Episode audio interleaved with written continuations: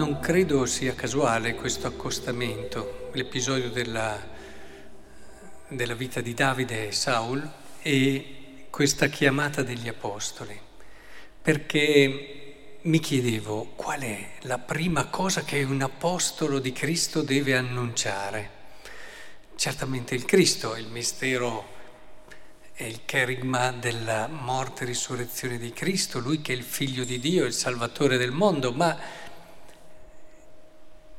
Cos'è di questo Salvatore del mondo che più di tutto deve mostrare, se non il suo modo di guardare l'uomo?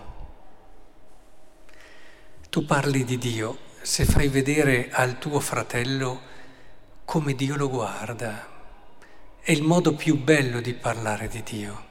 Se ti rivolgi a Lui come Dio si rivolgerebbe a Lui.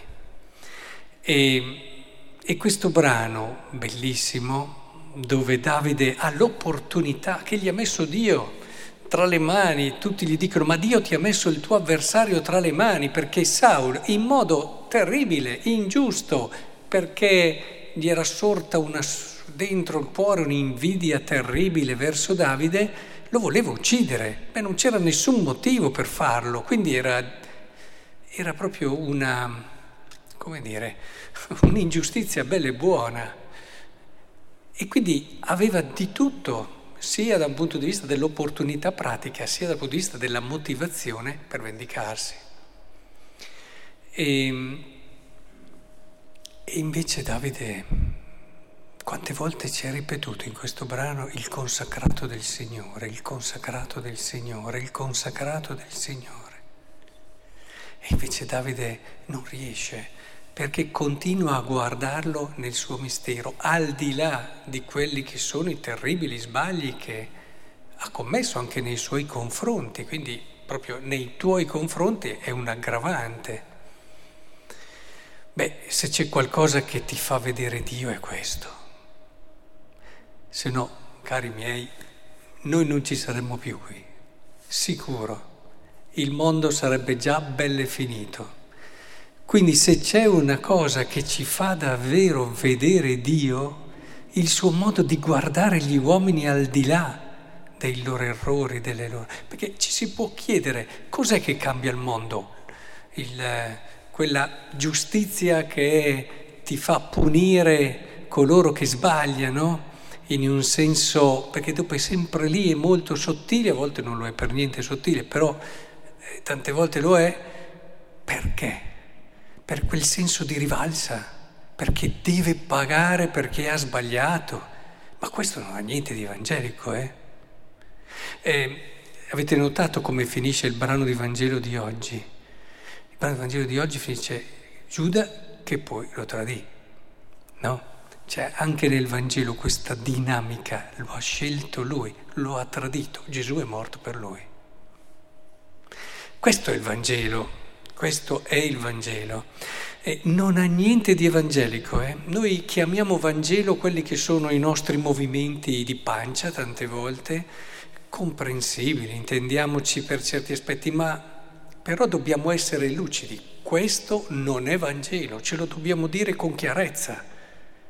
Io non sto vivendo secondo il Vangelo, poi mi giustifico che ho tutti i diritti di vendicarmi perché questo mi ha fatto del male, perché questo a volte lo facciamo in un modo sottile, a volte lo facciamo con le parole, a volte lo facciamo con il tacere, quando potremmo invece parlare per sostenere una persona, a volte lo facciamo in modo sottile, a volte in modo molto grezzo e diretto, però quando c'è qualcuno che ci ha fatto qualcosa, ma a volte anche semplicemente mm, non ci è simpatico più di tanto, ecco che, o ci ha tolto spazio, ecco che allora arriviamo con tutto il nostro peccato, perché si, può, si deve chiamare così, non Vangelo. E, e questo non cambierà mai il mondo. Io lo so che quando c'è qualcuno che sbaglia tanto, no? ti fa tanto male, mm, viene dentro una voglia di... è molto... però, però questo non cambierà mai niente del mondo, ma mai niente. Eh?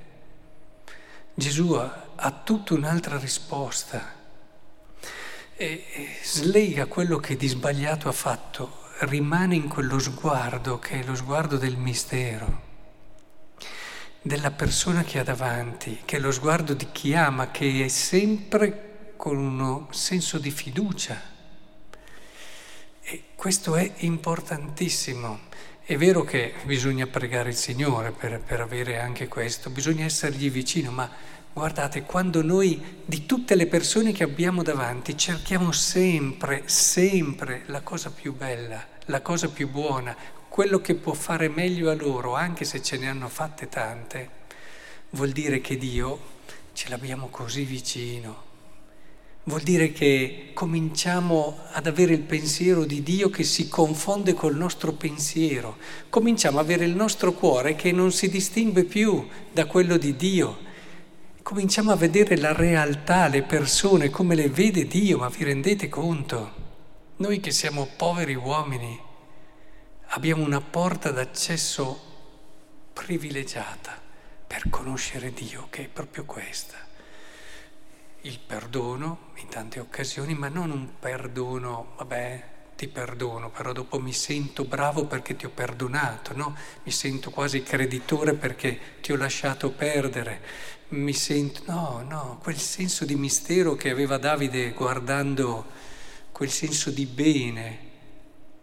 Mm.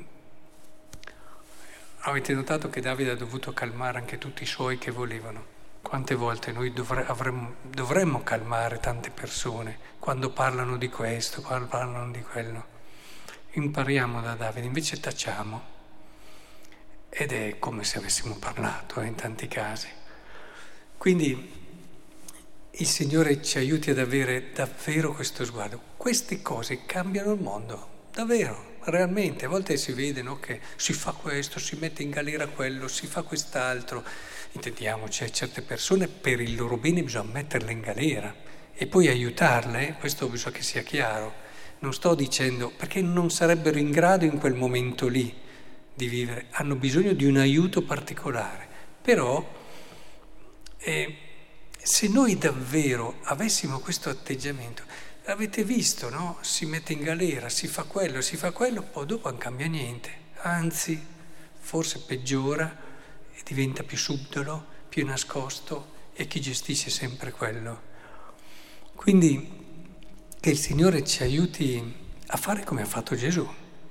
Gesù è un perdente da questo punto di vista, è uno che ha scelto una logica che è l'antigiustizia per eccellenza secondo questa logica. Si è messo in croce, Erode è andato avanti, chi l'ha messo in croce è andato avanti, il giovane ricco è andato avanti, tutti sono andati avanti per la loro strada. L'unico è Giuda che ha avuto un terribile rimorso e ecco che il Signore ci aiuti in questo, con la vera arma che vince il mondo è questa.